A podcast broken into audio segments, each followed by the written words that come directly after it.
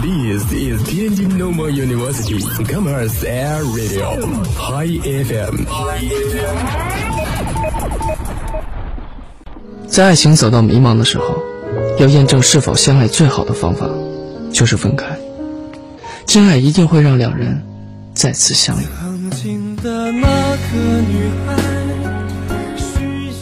反正我就是喜欢你，你喜欢我吗？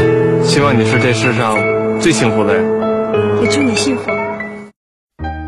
傍晚时分，你在这个校园的某个角落，有一份感动不经意的围绕在你的身边，有一种声音呼唤你疲倦的心灵。各位听众朋友，大家好，这里是天津师范大学校园广播，遇见傍晚，我是小韩，今天过得好吗？不知道大家最近有没有被王宝钏挖野菜的梗给洗脑呢？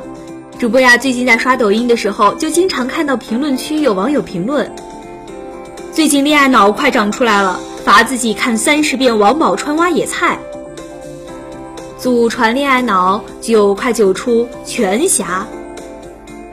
我想，就连导演林天一肯定也没想到，十年之后自己执导的电视剧《薛平贵与王宝钏》竟然又火了一把。不少人肯定就要问了，什么是恋爱脑呢？对此呀，我特意在网上查找了一些相关的资料。百度百科上对于恋爱脑是这样解释的：恋爱脑是一种爱情至上的思维模式，对于那些一恋爱就把全部精力和心思放在爱情和恋人身上的人，我们就可以形容他是恋爱脑。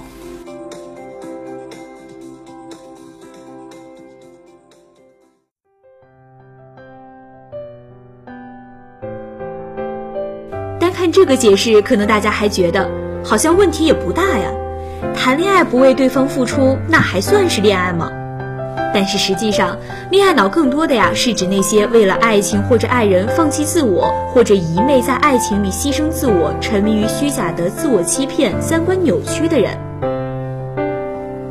这个世界上呀，可能让智商降低的因素有很多很多，但是恋爱脑的威力是名列前茅的。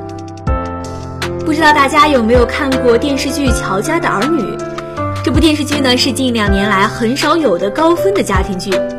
兄弟姐妹之间的温情固然让人感动，但是镜头一给到乔四美，立马变成了恋爱脑劝退现场。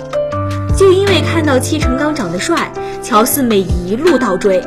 不出所料，婚后戚成刚几次出轨，四美连怀孕生孩子的期间也不得消停。还得为戚成刚惹祸上门的桃花债给托底，一路折腾，全家人一边心梗一边心软，最后四美终于痛下决心离了婚，却还是得大哥来给她收拾烂摊子。综合各种迹象看来，恋爱脑发作起来不分性别，不论古今中外。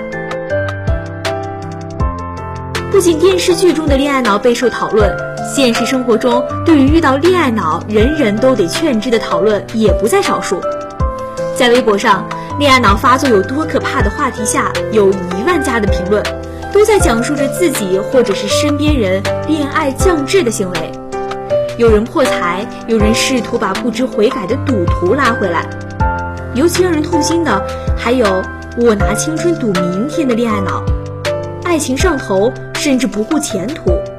痛了三十分的答题卡，人们对于恋爱脑的痛恨程度已经到了想要把它写进重疾范畴的地步了。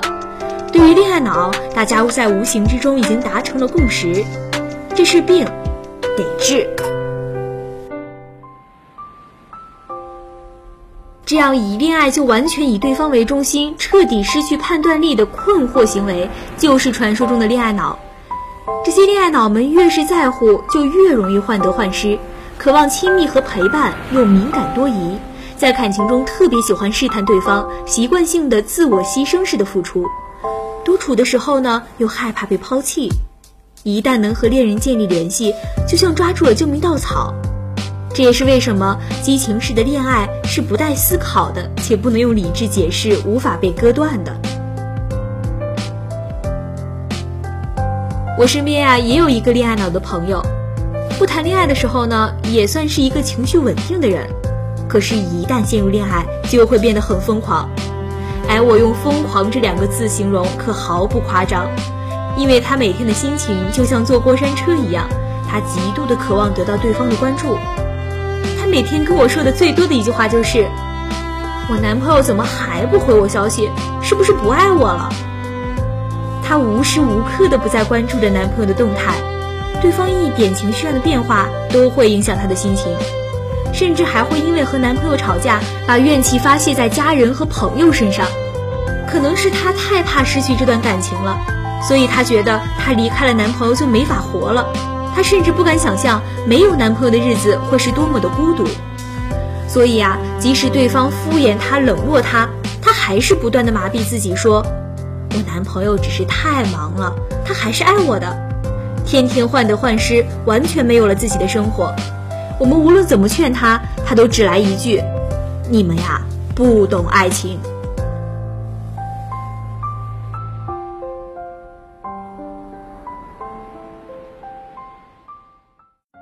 对此，我想说的是，我们千万不要因为孤独去将就，因为孤独是人生常态啊！更不要觉得别人会成为你的全世界，你的世界就像是人类未开发的大脑，还有很大很大。永远不要为爱情束缚住你前进的脚步，你要时刻记着，你是一个有着完整人格、独立思想的个体，其次才是对方的伴侣。男朋友或者女朋友都不是你的全部。你的生活还有很多自己的空间，你要永远把自己放在首位，学会拒绝和独立思考，保持理智，有着清晰的自我认知，有原则和底线，不要让对方成为生活的全部。恋爱的时候呢，也应该有个人的空间和兴趣爱好，平时呢没事就自己多想想，我还有很多的学习要完成，还有很多的工作要处理。时间和精力花在自己身上还远远不够，哪有多余空闲的时间想那些有的没的？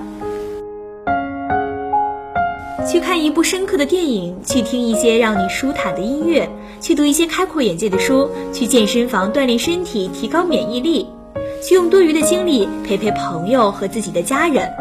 这样呢，就算有一天他离开了你，你也准备好去迎接比他更好的人。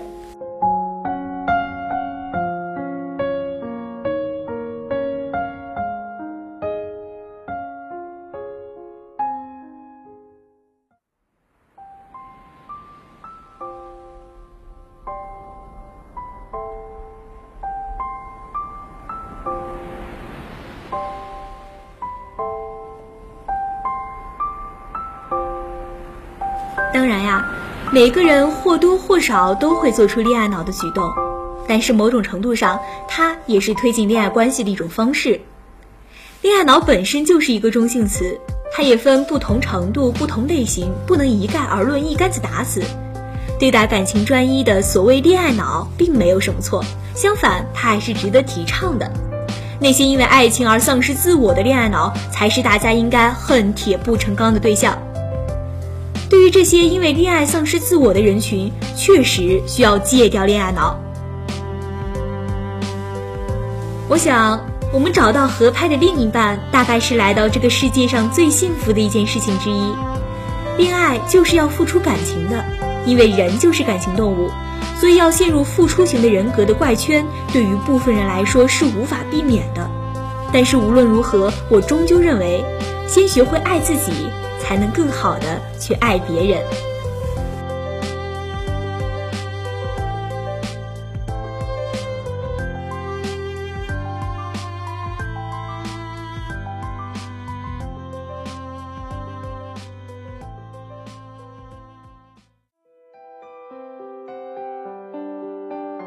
本期的遇见傍晚就要接近尾声了，我想说，面对爱，我们常常要保持理智。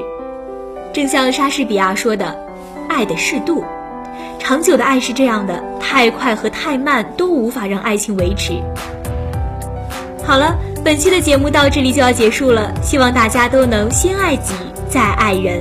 咱们下期节目不见不散，拜拜。